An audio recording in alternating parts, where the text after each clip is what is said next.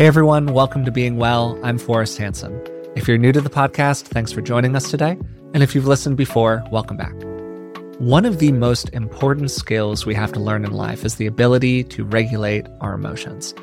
This means being able to ride the emotional waves that naturally come along in life with some effectiveness, some skillfulness, to be able to manage emotions so they don't explode out of us inappropriately, while also being able to look inside and feel how we're actually feeling. Emotional regulation is tough for everyone. It's tough if you're two years old. It's tough if you're 62 years old. But it is really, really particularly hard for people who have a history of difficult experiences. And I tend to be a pretty top down person, but the truth is that you can't think yourself out of a feeling. Uh, you might be able to paper over it for a while, but what we resist tends to persist. What we push down tends to just pop back up. So a lot of the work here is actually driven by the body. It's driven by the relationship that we have with how things literally somatically feel inside of us. And so, in order to tackle this topic, I was joined today by my wonderful partner, Elizabeth Ferreira. Elizabeth is an associate therapist practicing in the San Francisco Bay Area, and she is a somatically informed therapist as well. Uh, her work really focuses on the body. I've talked to her a couple of times on the podcast. She's, as you would imagine, one of my absolute favorite people in the world. And I just loved talking with her about this topic. So I really hope that you enjoy today's conversation.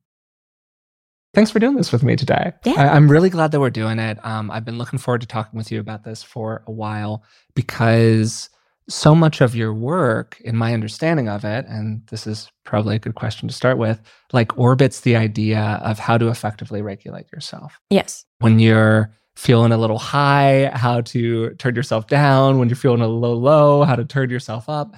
And just how to like manage all the difficult experiences that people have in their life, because that's really what regulation is. Mm-hmm. Mm-hmm. So how do you think about it? Like where do you start with people? I ooh, good question. Where do I start? Yeah, like somebody came in and you're noticing that there might be some kind of a regulatory issue mm, going on. Mm-hmm. How do you work your way into that? Well, the very beginning is that I try to be as regulated as I possibly can within myself. Hmm. So, the more regulated I am, the more it invites regulation into the co created space between me and the other person. Sure. The other thing is finding safety. Mm.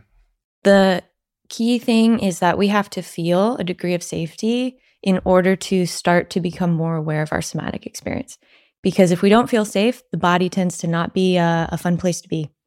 Could you talk a little bit about how you try to get that into a person, that feeling that they actually are safe wherever they are? I think the first thing that I tend to do, and, and right, I'm taking the view as a therapist. So I'm usually working with a specific population. And I'm also a somatic therapist. So mm-hmm. I am seeking bottom up processing kind of all the time. Yeah. So it typically begins in the room mm-hmm. where I try to relate to the person. Like, what can I start to find resonance in? do we have a similar sense of humor, right? I'm trying to move us into where we naturally start to begin to connect with each other. Mm. And this is kind of the bridge, right? If I'm really regulated and I'm calm and I feel safe in my body, it invites the other person into that experience of safety because I'm feeling safe. Mm-hmm. And there's a lot of kind of practical things we do in the room to establish safety. One is we give a lot of empowerment and autonomy within the space. So there's hmm. always, you can say yes, no, or maybe. I apply this is an exploration, and there's no right or wrong way. And the key thing is that it's not about you, the client, trying to make everything I'm giving you work, right? It's not about that. It's about finding what works for you. Well, I love that because it's the opposite of the experience that people tend to have in their day to day life. Yeah. Where a lot of people feel like they're put into a very specific box. They have to do things one way. And they have the repeated experience of basically being like a fish who's told to climb a tree. Yeah. And they're they're just trapped in a setting or around people who sort of force themselves or who force them to relate to these people in a particular kind of way. And that's such a foreign model. And so we have repeated experiences essentially a failure. Mhm. You know, I'm I'm a fish. I can't climb a tree. I, I don't know how to speak that language. Disempowerment. Disempowerment. Yeah. So I, I love that you're starting with like the development of agency in even small ways where you're allowed to say no. Yeah. You're allowed to say, I don't know about that one, but hey, maybe this one over here. and you're allowed to say, I don't like it. I don't know why I like it, but I don't like it. And then we're like, great, let's move on. Let's find something else. Yeah. So even backing up a little bit Mm-hmm. from here, a lot of the experiences that people have that tend to develop like healthy regulation inside of ourselves come in when we're a lot younger through secure attachments of different kinds, like predominantly with caregivers, but also with other kids. As I've talked about in the podcast in the past, I was pretty securely attached to my parents, not so securely attached with other kids at school, right? A lot of adverse experiences in that Mhm. kind of a setting.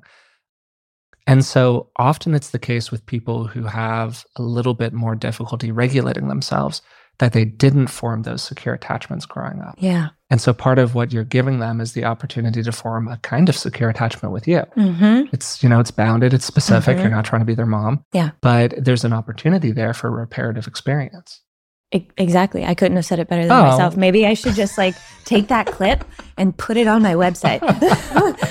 Give, Elizabeth Ferreira giving you the opportunity for reparative experiences. yeah, not forcing you know. opportunity. Yeah, yeah, yeah, totally. Well, um, how, would you mind giving an example of what that looks like? Mhm. Like, I, I don't want you to pull from an actual client example for a whole bunch of different reasons, I but would just never. like, yeah, but just like kind of in general, what does that tend to look like?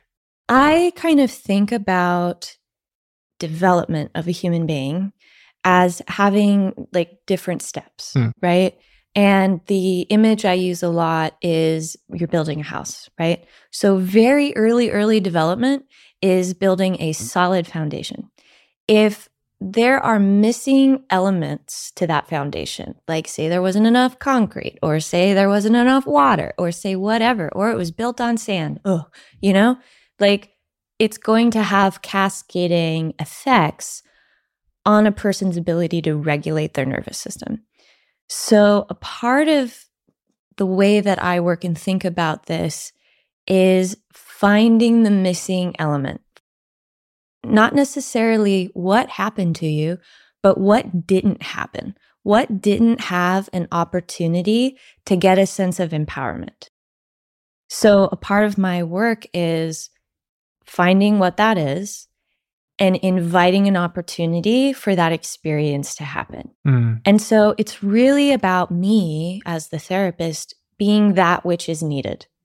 And that's usually through a certain degree of mirroring, attunement, reflection, and invitation to empowerment. This is reminding me a lot of the conversation that I had with Dr. Hom. Yeah, Yeah, which you listen to. And, I'm a big fan. yeah, you, you do like Dr. Oh my. God. Yeah, it whenever I so- send you It was so hard when you were in there recording. I was like, it's him. it's happening. No, I love Dr. Hobb. He's amazing, uh, amazing trauma therapist. And one of the things that he talks about in his work is rupture repair. Yeah. It seems like there is an aspect of his work that is focused on identifying when there is a little rupture between him and the client. hmm You have a little moment, something didn't land quite right. I, I used a word wrong. You can tell that just a vibe has entered the space of there being a disruption of some kind. Yeah. And then he'll really go out of his way to call it out directly. Yeah. He'll say, Hey, I noticed a thing. I think I messed this thing up. Uh, He talks about it really overtly, or Stephanie Foo actually talks about it really overtly in her book, What My Bones Know, hmm um, where she talks about this kind of therapy that they did, where there was really an opportunity for that. And part of the point of the therapy was to have those little reparative experiences with your clinician, Yeah. which again, if you think about a lot of people's model of like self regulation or relationship, comes from early childhood experiences where they had those kinds of moments with caregivers where there was never repair. Yeah. There was just a rupture. Yeah. And you get rupture on rupture on rupture. And so you start to get really, really good at like holding on to all of that. Mhm. You know, does my parent require me to really downregulate myself and just be like smooth as the other side of the pillow? Yeah. Or does my parent require me to be in this really revved up state so that they can soothe me in some kind of a way? Mhm. Or because that's just the energy that they demand? And now you're creating a new story with your clinician, which can be really great. This might be a good a good place just to kind of say that particularly with folks who have experienced trauma or more complex trauma, the pathway to learning how to regulate your nervous system can be really fraught Mm. because it's almost like there are all these landmines and moments of you know becoming triggered like a moment of the past is now it here in the present moment and the body remembers Mhm. right so i just want to like make space that what we're talking about today in particular is kind of for the population who has either like gone through that journey enough to have some facility already or a population that identifies as not having experienced more complex or developmental trauma. Mhm. Just to kind of put that as my own kind of voice as a trauma therapist, that this is not easy stuff. Yeah. sure. And I would really recommend if you start a journey of taking this on as a practice or learning how to regulate, to just be really gentle with yourself. Because, I mean, at least I'll speak from my own personal experience. I was not fully aware of just how little facility I had at one moment in my life to be able to Mhm. regulate my nervous system. And when I started to move into this stuff, it just kind of awakened the reality of what had happened to me. So, yeah, I just I just wanted to kind of put that there. Can I ask you a personal question about that? oh, of course. Okay. Just, you know, Yeah. for for the record. Let's uh, go. Let's go. So, what were some of the key skills that you had to learn in adulthood Mhm. in order to be able to deal with big emotions more effectively or rev yourself up if Mhm. you were kind of in more of a, I don't know, you were having a hard time doing that? Well, speaking just from my experience, I survived by dissociating. Yeah. I can't think of the word. That would be a little bit more overregulated. yeah, I was I Yeah. might have been like overregulated. Yeah. And what that means was that I kind of was like generally flat most of the time. I never showed anybody my dysregulation. Mhm. Externally, most people would have thought I was totally fine when inside I was not. Yeah. And I have a nervous system and a body that is more in that structural dissociation Mhm. window where Can you describe what that means? yeah. Yeah. So for me, I had a lot of misattunement when I was developing, and I identify as a parentified child. I had to very quickly learn that I needed to regulate to my parents and also regulate my family system in order to be safe. Mm. So as I was developing, right, like my little body was creating my foundation, there is the part of me that knows how to get on with daily life, which I kind of interpret as being a bit more left brain. It's thinky, it's top down. I'm not really connected to my body, but I can just bite down on the stick, so to speak, and just get through whatever I need to get through. Mhm. And then there are the parts of me that have developed through that dissociated state. So when I dissociate, there is a part correlated to that more fight or flight part of my nervous system. So you could say there's a part of me that knows how to get me through it when I'm in that activation. There's also the part of me that knows how to get me through it when I'm in that freeze, that dorsal vagal mode. And there's also the part of me that knows how to be when I'm in that kind of more sensitive, dysregulated attachment place of my nervous system. As I started to learn how to regulate, it became very dysregulating because I wasn't fully integrated. I did not have a fully integrated sense of self.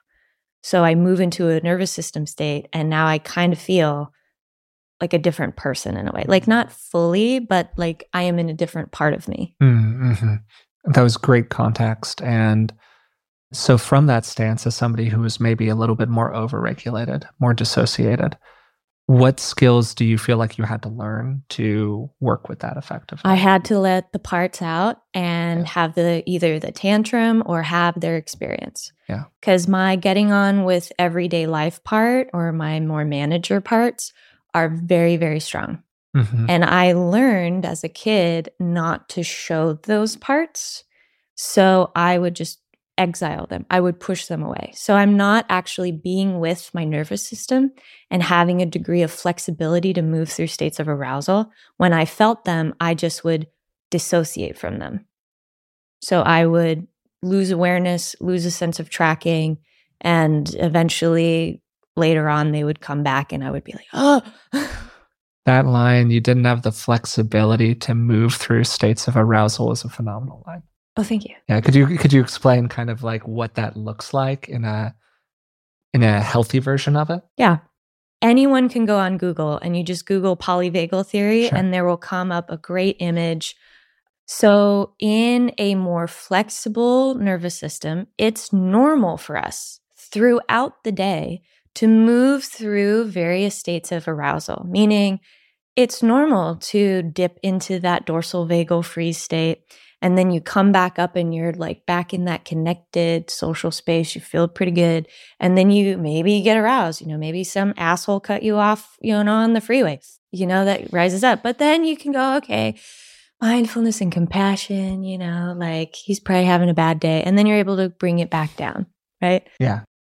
You have this wave function and you're you're in a fluid relationship with it. yes Yeah. You're not locked into one or the other. Yes. Yeah. So, what I used to do as someone who is more structurally dissociated is that when I felt my nervous system start to go up into, say, that fight or flight response, I would get stuck there. The part of me that knew how Mm. to be in that state kind of would hold me in that state, which looked like if someone cut me off on the freeway, I'm spending the rest of the drive being like, Yeah. Yeah. you know and then when i get to wherever i'm going i'm irritated i'm kind of pissed at everybody you know that doesn't really deserve that i am bitter i'm a rah, and i'm i'm stuck there for a period of time Yeah. What did you do to be different?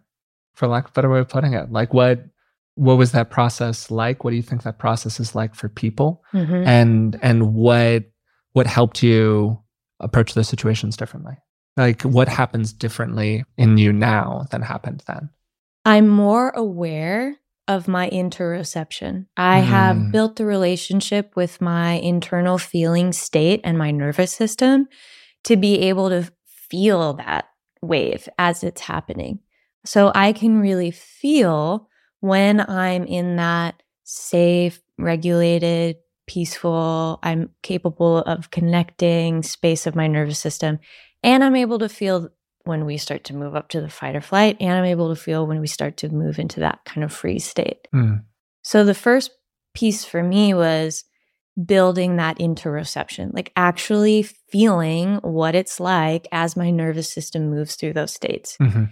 And in the beginning, it was a process of allowing because I tend to dissociate. So it's like, okay, how do I stay with something that my body experiences as unbearable? Right? That I was taught to not do this. So now I'm having to reteach myself how to stay with something, how to stay with this wave as it's happening. Mm. It's funny that for both sides of the coin, more overregulated and more underregulated, one of the key skills that tends to be to come up is some people refer to it as developing distress tolerance. That phrase is a little complicated for a lot of Mhm, different mhm. reasons, but essentially being able to stay with an experience without becoming overwhelmed by it. Yes. Because what a lot of people don't understand is that it's not that people who are overregulated don't have big emotions. A lot of the time, they're overregulated because they have big emotions. That was definitely my experience. Um, and so it's so interesting that we're talking about this because, you know, we've been together for like seven years at this point, and I'm I'm not sure if I've really thought about you in the past as somebody who is overregulated Mm-hmm. but looking into your your like past history and why these systems developed the way they they did it makes total sense Mm-hmm. i've always kind of thought of myself as the more like repressed overregulated one of the two of us and, and you as the more like loose emotionally free one but i do think that like That was a practice. yeah it was a practice Yeah. exactly And I think a key thing is that I have a traumatized body. Mm. So I think like the key difference is that when we started really living together, that's when kind of my unraveling started to happen. Mhm. And it happened because finally there was enough safety for that to happen. Yeah. Previous in my life, there was no space of safety anywhere for me to allow that flexibility and freedom within my nervous system. So, by us, you know, moving in together, my nervous system finally feeling a degree of safety. And it took a lot of effort for me to try to stay in that relational part of my nervous system because, frankly, mine was quite narrow. Mm-hmm. So there was a lot of like at every turn, kind of within relating, the possibility for me to become like very, very triggered. And in the past, I would just hide it, I would overregulate it. But then with us being in relationship, I started to reveal more. And that was a part of the practice too, leaning on someone else for co-regulation. Like I am actually not okay. Yeah. And look at it. yeah, it's it's so interesting what you're saying. This uh this aspect of it where when you finally get into that safe environment, that's sometimes when things feel like they just all fall apart. Yeah. Particularly emotionally. Uh, I'll get emails sometimes, often seemingly from guys who are in relationships saying some version of I'm in a relationship with somebody who has complex PTSD or PMDD or ADHD with rejection sensitivity issues or whatever it is for them, somebody on the more kind of sensitive borderline side of the spectrum. And they have a very healthy relationship. Things have been going well for a long time. Mm-hmm. And it just feels like my partner is more sensitive. There's all this emotional stuff coming up. I don't really know what to do. Like, am I doing something wrong? What's going on here? If you like being well, I think you'll really enjoy the Dr. John Delony show. Dr. John's show was recently in the top five of all podcasts on Apple Podcasts, which is just an incredible accomplishment, and it speaks to how much value people get out of the show. Dr. John has a PhD in counseling, and he's been working with people for over 20 years. And the show has a very cool format. Real people call into the show and he walks them through how to navigate a tough situation related to common challenges. Maybe it's something related to their relationships, anxieties, or emotional well being. He explores a lot of topics that are similar to what we talk about on this podcast. But while we can sometimes be pretty theoretical in nature, the format of John's show just creates a lot of directness and practicality to it. I think it's actually a really nice complement to what we do here on Being Well. No matter what you're going through, the Dr. John Delony Show is here for you. And if you ever need some advice, you know who to call. Listen to the Dr. John Delony Show wherever you get your podcasts or follow the link on our website. If you're like me, you've probably started to pay closer attention to your long term health as you've aged. Turning 35 was a bit of a wake up call for me, and I'm always looking for good sources of information because it's often really difficult to separate fact from fiction when it comes to our physical health. We had Dr. Tim Spector on the podcast a few years ago. He's a professor of genetic epidemiology and the scientific co founder at Zoe. And the Zoe Science and Nutrition podcast is truly one of the best resources out there when it comes to this stuff. With the help of world leading scientists, they help you make smarter health choices every week. And you don't have to just take my word for it. Avid podcast fan Stephanie's Apple review says the Zoe Science and Nutrition podcast is a life changing, science based, myth busting podcast. That's a must listen for anyone who eats food and wants to understand how it affects their body. With the Zoe Science and Nutrition podcast, you can join Stephanie and millions of others transforming their health. Find it wherever you listen to podcasts.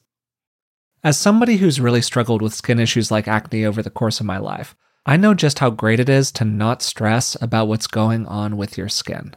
That's why I'm excited to tell you about today's sponsor, OneSkin. Their products make it easy to keep your skin healthy while looking and feeling your best.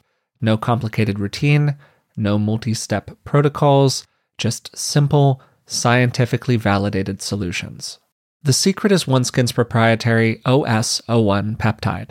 It's the first ingredient proven to work with the aging cells that cause lines, wrinkles, and thinning skin.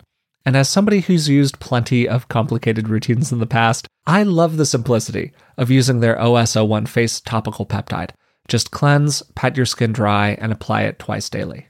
Get started today with 15% off using code BEINGWELL at oneskin.co. That's 15% off oneskin.co with code BEINGWELL. After your purchase, they'll ask you where you came from, and please support the show and tell them that we sent you. And when you dig into it a lot of the time, it's because like actually things are going really well. And actually, as a partner, you have provided a very safe environment for this person to finally do some of the emotional work that's been kind of left on the back burner for a long time because there just wasn't a conducive space for it to happen in. Also, just like there's enormous vulnerability in relationship. Yes. And so, if you're somebody where experiences where there was relational vulnerability typically did not end well for you for the first fill in the blank years of your life, and all of a sudden that starts coming up again as an adult, it's natural that you would you'd have some emotional, you know, emotional dysregulation pop in. And also, right, calling in that attachment part of our nervous system. And if you have some attachment wounds or there's a pattern of maybe a lot of chaos happening within attachment, you can't trust attachments, right? Usually there's a certain degree where a body will allow us to attach, and then something shifts, mm-hmm. where then all of a sudden the attachment is perceived as not safe. Mm-hmm. There's a lot of uncertainty now starting to happen. Ooh, did I lean in too much? Was I too vulnerable? Did I reach out too much? Was I too needy? Right. And then it can flip into the shame part of our nervous system. So, what I would love to do here, if you're up for it, mm-hmm. I would love to embody two different people. Okay. One person who's a little more, and these are kind of like I'm holding real people in my mind. One of them's me. um, so, one of whom's a little bit more on the overregulated side of the spectrum. One of whom's is on the little bit more uh, underregulated slash sensitive, vulnerable side of the spectrum. And I'm going to kind of paint you a picture of these people. Okay. And then I'm going to ask you, you know, as uh, maybe not as this person's therapist because that could be kind of a different process yeah. but as this person's coach friend you know i'm you, you, got 10 minutes with them and you're giving them some advice. What would you say to them? Okay? All right. All right so first person a little bit more uh, overregulated aka me from like 10 years ago. Okay so this is somebody where they feel like they have a lot of feelings inside of them but they have a really hard time letting the lid off of the container. They feel kind of bottled up. They get a lot of feedback from other people that, hey, man, you just need to kind of get in touch with yourself a little bit more. They can come off a little logical and Spock like to other people, very focused on the detail of a thing, the right way to do something. They're emotionally intelligent in a in a theoretical kind of way, but they can come across as like a little brusque or removed to people. And what they really want to do is they want to feel like they can tap in their interior and feel those feelings without being overwhelmed by them. Mm-hmm. What kind of advice would you give that person? Or are there tools that you would give them, uh, concepts you would want them to look up, just anything that kind of comes to mind for you right now? Well, because I'm a somatic therapist, I start with how that makes me feel. Yeah. And the first thing I notice from my own nervous system is that there's a lot of sensation in my heart center, like my chest. And there's this sensation of energy moving up. And there's now a speed starting to come in, which in my body signals the presence of hypervigilance. Mm. So, someone or a part of them, maybe unconscious or not, is hypervigilant in some way. And when I hear hypervigilance within this context, I think of a very, very tight, like um, manager in a person. So there's a lot of internal rules. There's a lot of compartmentalizing. There's a lot of structure in the barrier to express out. So, from a somatic lens, there's probably a tightness in the body that I could already see in someone there's probably an unconscious place of tension, like the jaw, like hooking the jaw back like this. Mm. A person puts a lot of pressure on the glottal diaphragm in the throat. Mm. So we hear a lot of this start to happen. There's a lot of like pulling back. Mm. And you could even get the image or the metaphor of like a horse with the bit in the mouth sure. constantly yeah. pulling the reins back. So then it's like, okay, I'm aware of what's happening. I am embodying that. I can feel the impact that might have. So, how do we invite the opposite? How do we find the places in the body that are very willing to relax? So, we don't go right to, to up here where the most tension might be. And for I, those listening, you gestured to your throat oh, yeah. and kind Sorry. of your chair. Yes, there. they talk for me. So, with this structure, or when I'm noticing this somatic posture and form, I will usually begin by let's just start by swaying a little bit. And it's not swaying that's supposed to, you know, be big. We're doing it very small. The the goal is for this to feel super easy, super gentle. We honor points of resistance. So if you're leaning to the left and you feel the beginning of resistance, you go the other way. And we just get a little bit of articulation in the spine. And as we slow down, right, because hypervigilance is a speed, by doing this, we're slowing things down. And usually our managers are very mental. So as we slow down, we're inviting ourselves to slow down to the pace of the body. The body is much slower than the mind. Mm. So usually by now, if we're, you know, if I'm offering this as a practice or a tool, the person will have a natural sigh or a natural breath that might mm. come in. Or they might notice there's less resistance now. They can move a little bit more in a certain direction than they could before. And then we begin. What are you noticing? How does this feel? Is it uncomfortable? Is it comfortable? Is this good or bad? Right? Mm-hmm. Do you have a preference? Often by this point, people are already starting to notice something mm-hmm. in the body that they did not notice before. And that's great mm-hmm. for starters. Awesome stuff. And it's reminding me of something that was actually super helpful in my own process and remains very helpful in my own process, which is a phrase I use sometimes, which is how do I let the fizz out of the bottle? Yeah. For a lot of people who, for lack of a better word, are more repressed, because that's a lot of what we're talking about with overregulation. There's a repression, we're pushing energy down. For a lot of people who fall into that category, there's a feeling that if I pop the lid on this, so much is going to come out that I don't want to deal with, mm-hmm. or that's going to cause consequences for me in my life. And because I can't let it out safely, I can't let any of it out. Mm-hmm.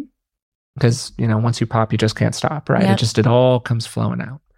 So the question then becomes how can you let some of it out without letting all of it out? Because mm-hmm. then by letting a little bit out at a time, suddenly you have more access to the central material. Yeah. It becomes safer to go into the body of it because you've let little bits out. Mm-hmm. And for me, what's been really helpful is actually a lot of somatic practices, little things like handshaking. Mm-hmm. Like when I got mad about stuff in the past, sometimes I would just like be like, no, see you later, anger.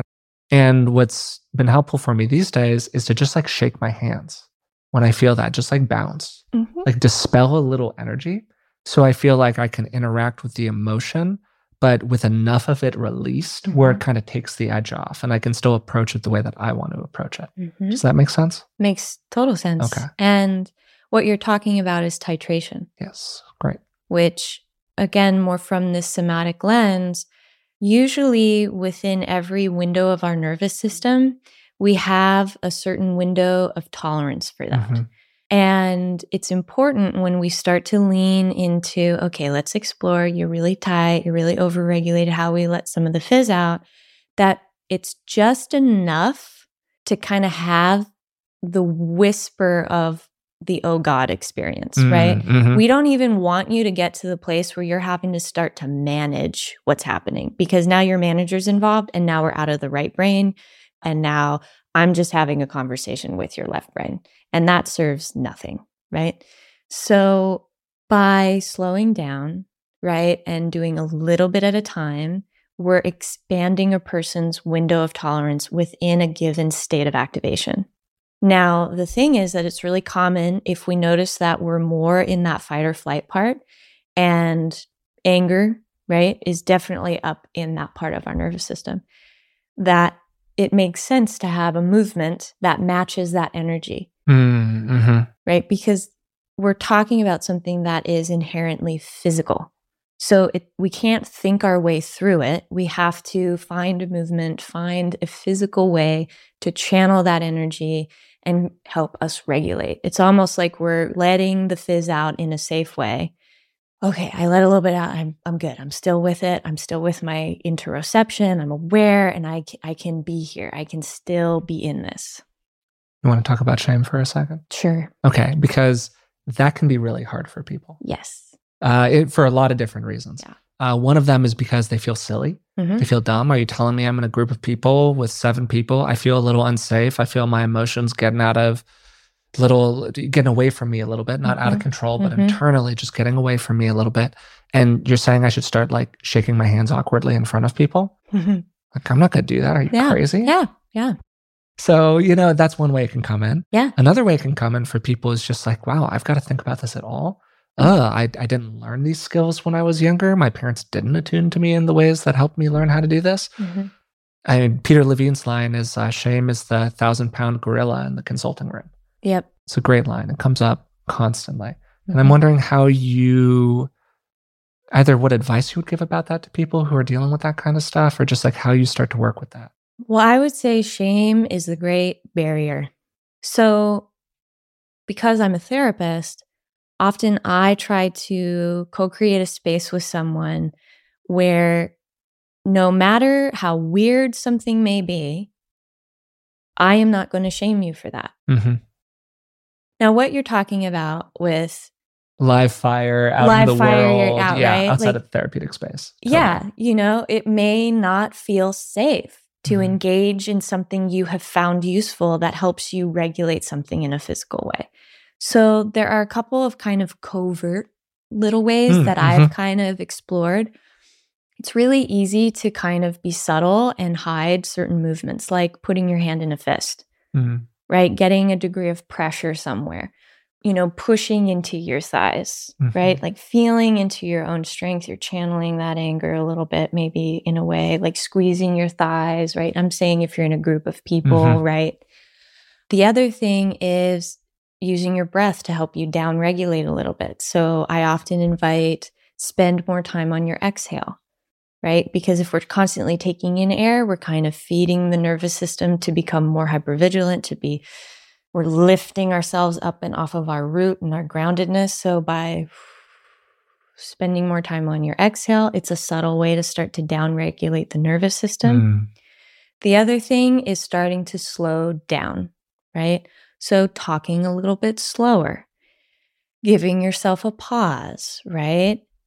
And the other thing is that even though, right, I'm I do say that we can't really think our way through an experience, a lot can happen when we internally acknowledge the experience we're having Mm. or, or we're having, Yeah. right? So by having that internal ally built inside of ourself, that's like, yep, you're really angry right now, and you know what? It's justified. This is this is an accurate moment to feel anger, and it's okay to be angry right now. So that's actually a fundamental practice that's taught in mindfulness based cognitive therapy, where you have the ability to look inside of yourself, label an experience that you're having, an emotional experience in particular, saying something overtly to yourself like, uh, I'm angry, I'm in pain, I am experiencing a lot of anxiety right now, whatever it is, that kind of basic emotional labeling. But then, kind of taking it a step further, and this is the more mindful aspect, is to be able to say to yourself, This is how I feel, and that's okay to go full acceptance practice with it. Mhm. That's okay. That's how I feel. That's okay. We can deal with it later if it needs to be dealt with, but how I feel right now is okay. And what they found in the research on it is just that practice alone had an enormous impact in, in people's just overall experience of being able to deal with the emotion, happiness, and well being broadly. They just felt better most of the time after doing that which is really interesting. I, I've taken it on myself as a practice, and I found it incredibly helpful a lot of the time, even though it sounds like both tiny and a little a, little cornball, a little cheesy. Mhm. But if you actually do it, it's like, oh yeah, then everything lights up all of a sudden. It's pretty cool. Yeah. Yeah.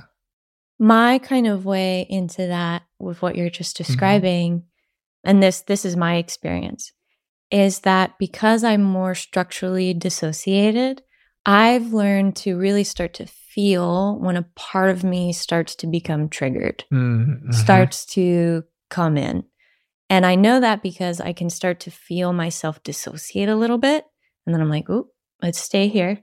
And then I can become very aware of like a part. And I experience parts as very physical, right? So when a part kind of, you know, metaphorically like takes the steering wheel of my body, it has a very different feeling than when my adult wise self is in charge. Mm. So, a part of acceptance, how I interpret it, is being able to keep the wise adult part of myself in charge of driving the bus, but is still able to be with the part of me that is panicking or the part of me that's in a state of activation. And I kind of perceive the parts that have a real connection to my nervous system as being much younger. Mm. So sometimes I get a lot of flexibility within my nervous system when instead of pushing a part away or being all like, get out of here, you know, like, I don't like you, right? Almost reparenting myself, allowing that part of me to come here, but allowing the impact of the experience to be held by my more adult self. Mm. So it's like I am being the adult while bouncing the scared child on my knee at the same time. That's a great visual. And this might be a bit of an oversimplification. I don't know how somebody like, you know, I, I talked to Richard Schwartz pretty mm-hmm. recently. He's creator of IFS, a very, very cool guy. But maybe one way to think about overregulation and underregulation is when you're overregulated, the vulnerable parts, the child part is, you know, in the basement. Yeah. When you're underregulated, it's got the steering wheel. Mm-hmm. And a lot of what we're trying to do is be in a situation where that part is riding shotgun, but it's not driving the car. Yeah. And so part of the question is like, what helps people get there? Yeah. I kind of think about it as, you know, get their little sticky hands off the driving Terry wheel. Real, yeah, totally. You know, like a little a little four year old has no business driving a bus. totally, know? totally, totally. That's not how you uh, teach your kid to drive, for sure. Yeah, yeah, yeah. So a part of this, and this is also a part of my work, is finding that wise adult self that we all have. Mm. And giving that part of ourselves a lot of experience of feeling empowered. Mm of making that wise adult part of ourselves feel like there's a lot of agency. I know what to do. I can accurately help these parts. I can keep driving the bus. And within this process, I am able to ride the waves of my nervous system and not be overtaken or overwhelmed by them. This is a perfect transition to case study number two. Okay. I'm more vulnerable, Great. underregulated, sensitive person. So Let's like go. hold hold the wise adult in your head or what you were just saying because I think that that actually has a lot of connections here. Mm-hmm. But I wanted to go back to that yeah. model. So okay, so second case. This is somebody who is a little bit more sensitive, is a little bit more emotional, tends to either go to a lot of anger and sharpness or a lot of sadness, teariness, emotional overwhelm quite easily. And they've just had a really hard time with self soothing. And self soothing is like a major challenge that they deal with.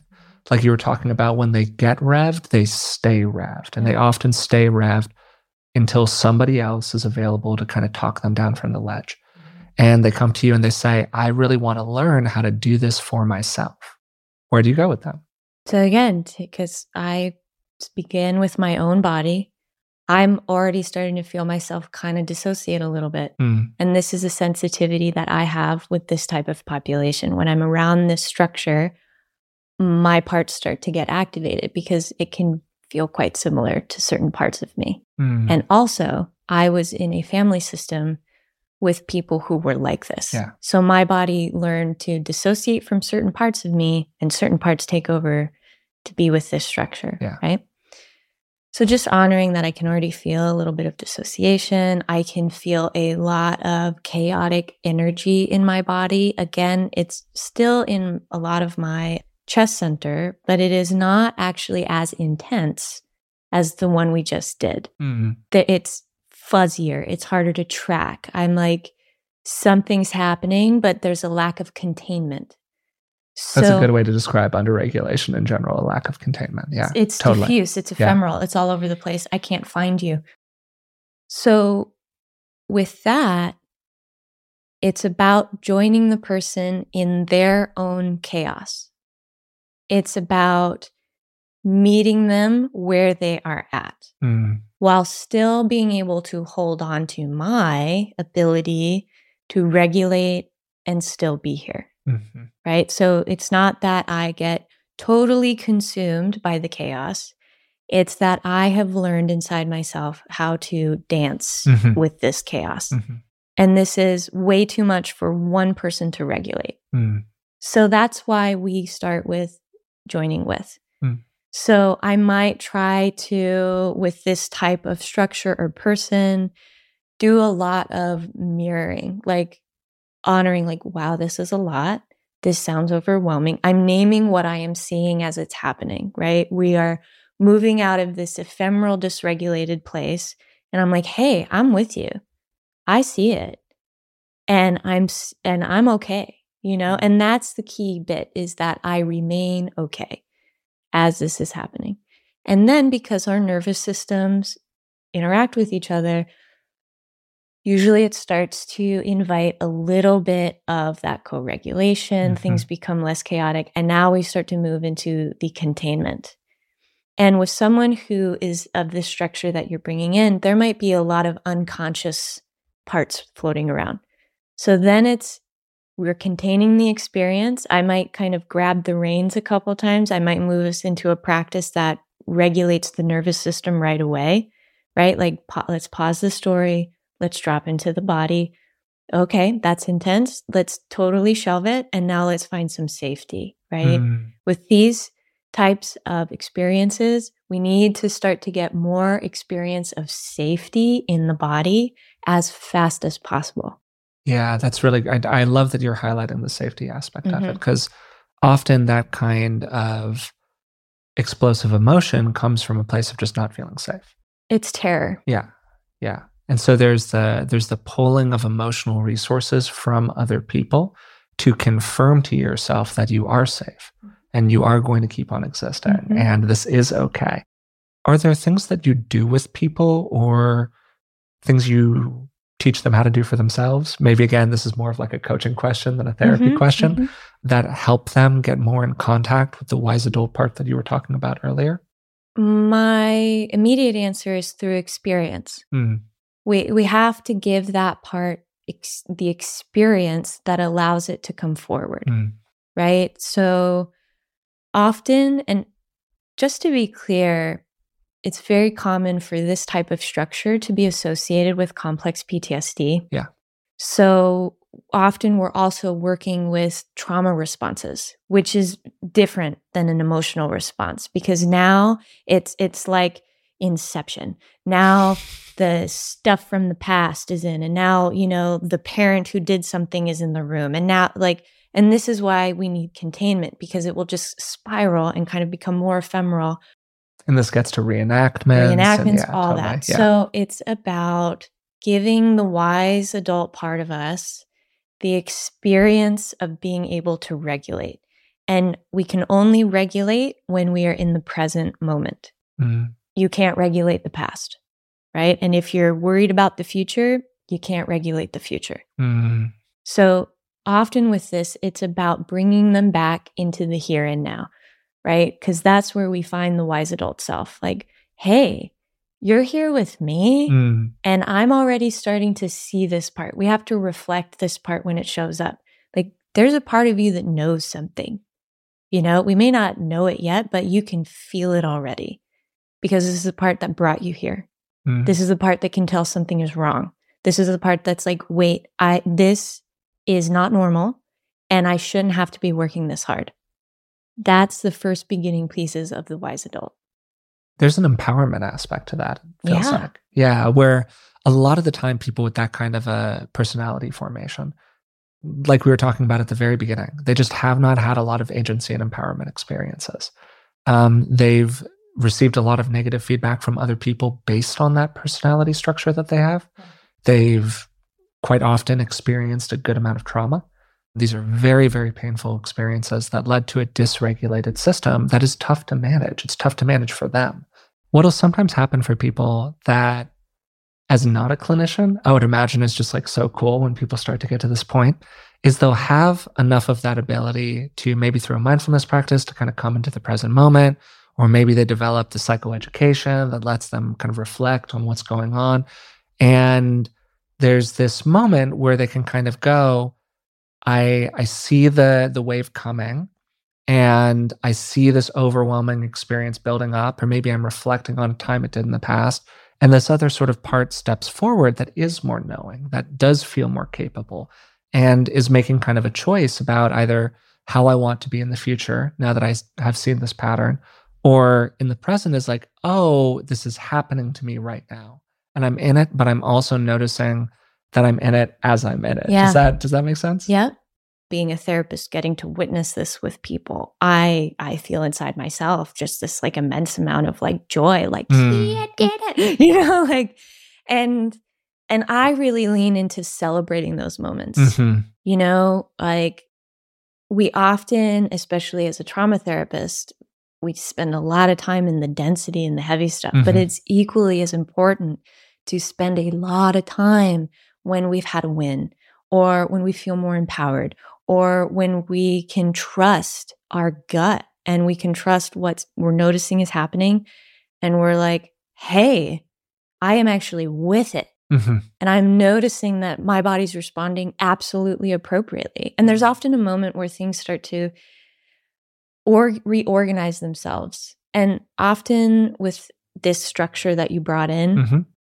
There's a pattern of shaming ourselves for being so dysregulated. And when we can shift it towards applying, wait a minute, this is not my fault. This is actually appropriate. And applying, I don't want to say fault, but that's the only word I can really like find Yeah, at this you're, you're correctly attributing where this is coming from. Yes. Yeah. yeah. And and that kind of frees us hmm right? To trust in our own empowering experiences and to start to now, outside of the therapeutic space, have those experiences that are now filling and supporting and really grounding that wise adult self. So, as somebody who's been to graduate school, has now been working with people for a couple of years in different capacities, you have access to a lot of information that a lot of people don't have. Mm-hmm. But in that, there are all of these practices and tools and ideas that could just be like generally useful for people if they're wanting to learn how to regulate themselves a little bit better, mm-hmm. or frankly, are trying to develop a little bit more like compassion and understanding for people who struggle with these kinds of issues. Mm-hmm. Are there a couple particular tactics, ideas, techniques, skills, anything that you would want to highlight to people that you think are particularly useful from what you've learned? Yeah. So, first is finding a practice. It doesn't matter really what it is that puts you in contact with your body. Mm. So, something that takes some movement, requires body awareness to do it. So, yoga is a great one, right? Even it can be more like authentic movement, just kind of like dancing in your space. Could even be, you know, doing a a workout class, right? Starting to like get your body feeling something that it typically doesn't, Mhm. right? Another thing is there's tapping practices. Um, some people can find um, some guided tapping practices through YouTube, and that kind of starts to just bring more sensory awareness. Could you break that down a little bit and kind of describe it, particularly for audio again? Yeah, so so the, it's a specific type of practice, and I'm forgetting the exact name of it. But basically, you tap different parts of your body, right? So Mhm. you can tap kind of your cheekbones, your jaw, your chin, right? And what that does is that it's bringing you into more contact with your physical body. It's building sensation awareness. It's helping you start to also build some interoception. And it invites more of that right brain processing. Another one is tremoring, like when you do certain movements or exercises that create a tremoring experience in the body, which stimulates or, sorry, simulates kind of that more animal part of our body when, you know, if an animal in the like when an animal is being hunted and gets away from the prey, right? Usually there's like a Mhm. shaking experience after. So we're bringing that in. So those are kind of ways of building more physical experience with your body, right? Building more somatic experience. The other thing is becoming more self aware. So this is mindfulness practices, things that either start to help build you towards more being able to track your inner states. So this could be starting with some journal prompts every morning. Mm. How do I feel when I wake up? How do I feel at this time? How do I feel at that time? Right. And kind of even starting to map where do you spend most of your time throughout the day? Are do you have a really stressful job and you're noticing you're kind of hypervigilant most of the time? Or do you feel your body responds to stress by kind of freezing out and you feel super fatigued most of the time, right? Mhm. Just getting a sense of where are you at already, right? And once you know that, then you can start to find practices that either help upregulate your nervous system if you tend to go to freeze, or if you tend to be more fight or flight, what helps you downregulate. Mhm. And there are a lot of different practices that can be helpful. You can find them on YouTube. You can find a bunch of guided stuff on, I'm sure, different podcasts and things like that. But the thing that I would advocate for is that it's not just about you listening to it and kind of yada, yada, yadaing through it. It's about getting as much of yourself in it as it's happening. Mm. So, for example, really being aware of the room that you're in, orienting and grounding, listening to whatever's being prompted, right? Fully going into the thing and staying with yourself as it's happening. Like, and again, the work isn't about making things work for you, Mhm. it's about finding what works for you. yeah. So if a practice doesn't land, move on, find something else. The other thing that really I feel helps with this is having a community, a community of safe people that you can trust to mirror and reflect and attune to you. That way, they might notice things that you don't notice. And being able to get that reflection from people you trust and feel safe with. So, not people that are going to shame you or guilt you for this, but just to go, wow, I'm really noticing you're going through a hard time, huh? Right. So, being in a sense of community can be really valuable too. That was a great list of things that people can do. Very, very practical. And at the end, with the more relational aspect of this, it's imperfect because it's very, very difficult to duplicate the safe container of therapy Totally. out in the world. Yeah. It's just, it's really hard. That's frankly, that's part of what you're paying for. As somebody who's going to therapy, is the complete safety and total focus on your needs. And if you feel like you are working with a clinician where you don't feel completely safe and you feel like they are not focused on your needs, it's a bit of a red flag. But we can get some of that out in the world sometimes with the right groups of other people.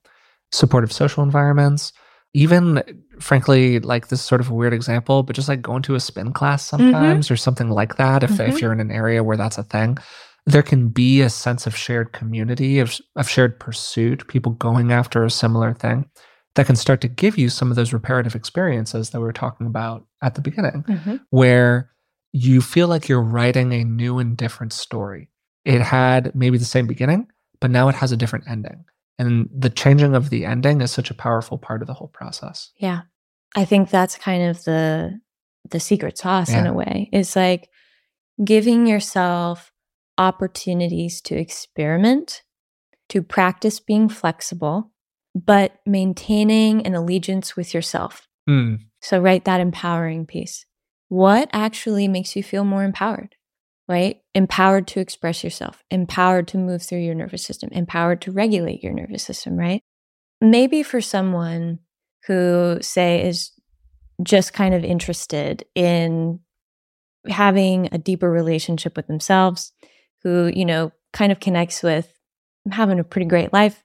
I had a good enough childhood. You know, I'm doing pretty great, right? But if there is this curiosity, right, to lean a little bit more maybe into this regulation space, a key part of it that I think is really helpful is daring to try things that might be perceived as edgy, that you might have a response of, ooh, I don't know, right?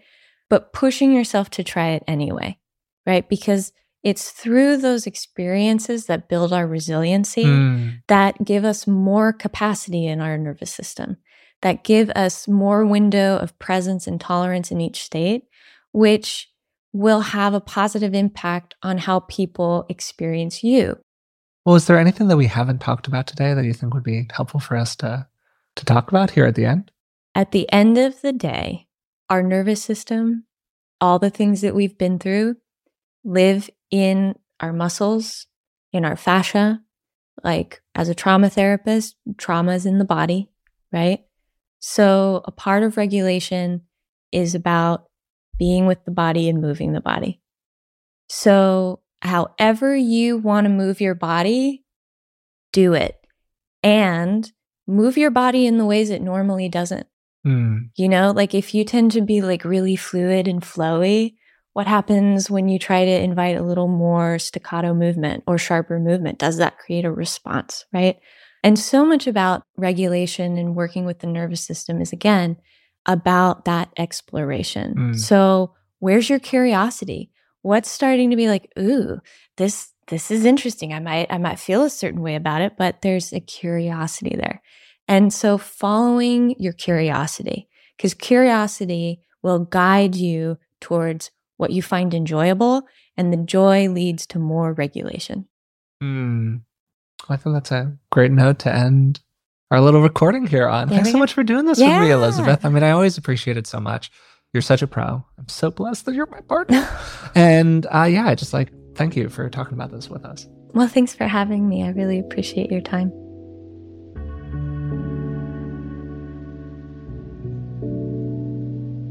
I really enjoyed this conversation with Elizabeth. She's one of my favorite people to talk to about, you know, just about anything. And it's always great when we can find an opportunity to have her on the podcast. And I was particularly interested in talking with her about regulation because that is such a huge part of the work that she does with people as a somatically informed trauma therapist. And I thought it was really interesting that we started the conversation with safety how safety is the natural precursor to the ability to regulate ourselves. The safer we feel, the more possible regulation becomes. But the problem is that a lot of the time when we need regulation skills the most are also when we feel the least safe. This means that the ability to find a sense of safety in ourselves, even when circumstances are not the way that we would want them to be, is an absolutely key skill. And it's also where she starts with her clients, with the people that she works with. If you're in a situation with a therapist and you don't feel totally comfortable with them, if you don't feel safe in that environment, it's going to be really hard to get productive work done. And this took us to a conversation about agency experiences, and particularly how many people who struggle with regulation did not have a lot of agency experiences growing up. They learned that they couldn't influence their environments or that their emotions didn't really matter. And this creates a situation in adulthood where part of the process is going back in and figuring out what the key experiences are that you didn't get back then. What emotional experiences, if we got them, would be incredibly valuable for us these days. And this creates a kind of emotional relearning process, which is part of what happens in therapy. It's part of the value with it, is that you now get to have interactions with your therapist that go differently from the ones that you used to have with other salient people in your life. We then started to use Elizabeth as an example of somebody who had to learn healthy emotional regulation skills in adulthood. And she described having a pattern that included dissociation, really jamming down her emotions, and then eventually exploding when she couldn't repress them any longer. And she described the typical process here as a multi stage process. A healthy nervous system can move through different states of arousal in a fluid way without becoming trapped in any one of them. So, in order to not get trapped in that overregulated state she was in, which then became a bit underregulated when all the emotions just burst out of her, she had to learn a number of skills. She mentioned learning how to let parts of herself out in safe environments. This was like letting the fizz out of the bottle, which is something I talk about pretty regularly on the podcast. She also emphasized learning the skill of interoception, being able to look inside her body and get a real feeling for how she was actually feeling.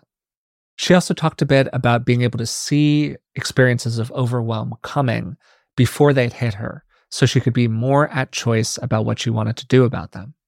We then went through two case studies a more overregulated person and a more underregulated person. And I really used myself as an example here. And Elizabeth went through a pretty detailed process of talking about how she would first start working with that person and some of the things that might be really supportive for them. And in both cases, and this makes sense because she's a somatic therapist, Elizabeth really emphasized the relationship that people have with their bodies. She focused on the feelings and emotions that we build up in and around our bodies and how we can titrate ourselves into those emotions so we can feel them without becoming overwhelmed by them. And she closed the conversation with some very practical suggestions for people. She mentioned finding a practice of some kind that puts you more in touch with your body and becoming more mindful throughout our normal lives, which helps with self awareness. And then as you start becoming more aware of what tends to rev you up or freeze you out, it becomes a lot easier to apply various kinds of tools. I want to close with something that Elizabeth said pretty early on. This work is not about making things work for you. It's about finding what works for you. People often have the experience in life where they're given all of these tools that feel like they are for gazelles when they are a fish. So, the real value here for most people is in getting the support that they need to figure out what actually works for them. And part of this process, frankly, is being able to say no to things that don't work for them. So, if there was anything this episode where when we were talking about it, you were like, you know what, that's just not for me. Great. That is a fantastic part of this process. I hope you enjoyed the conversation. I always love talking with Elizabeth, of course. Uh, if you're interested in learning more about her, you can find her website. I've included a link to that in the description of today's episode. If you'd like to support the podcast, you can subscribe to it wherever you're listening to it now on. And you can also find us on Patreon. It's patreon.com slash beingwellpodcast. And if you'd like to check out more of my work, you can find me on Substack. Until next time, thanks for listening, and we'll talk to you soon.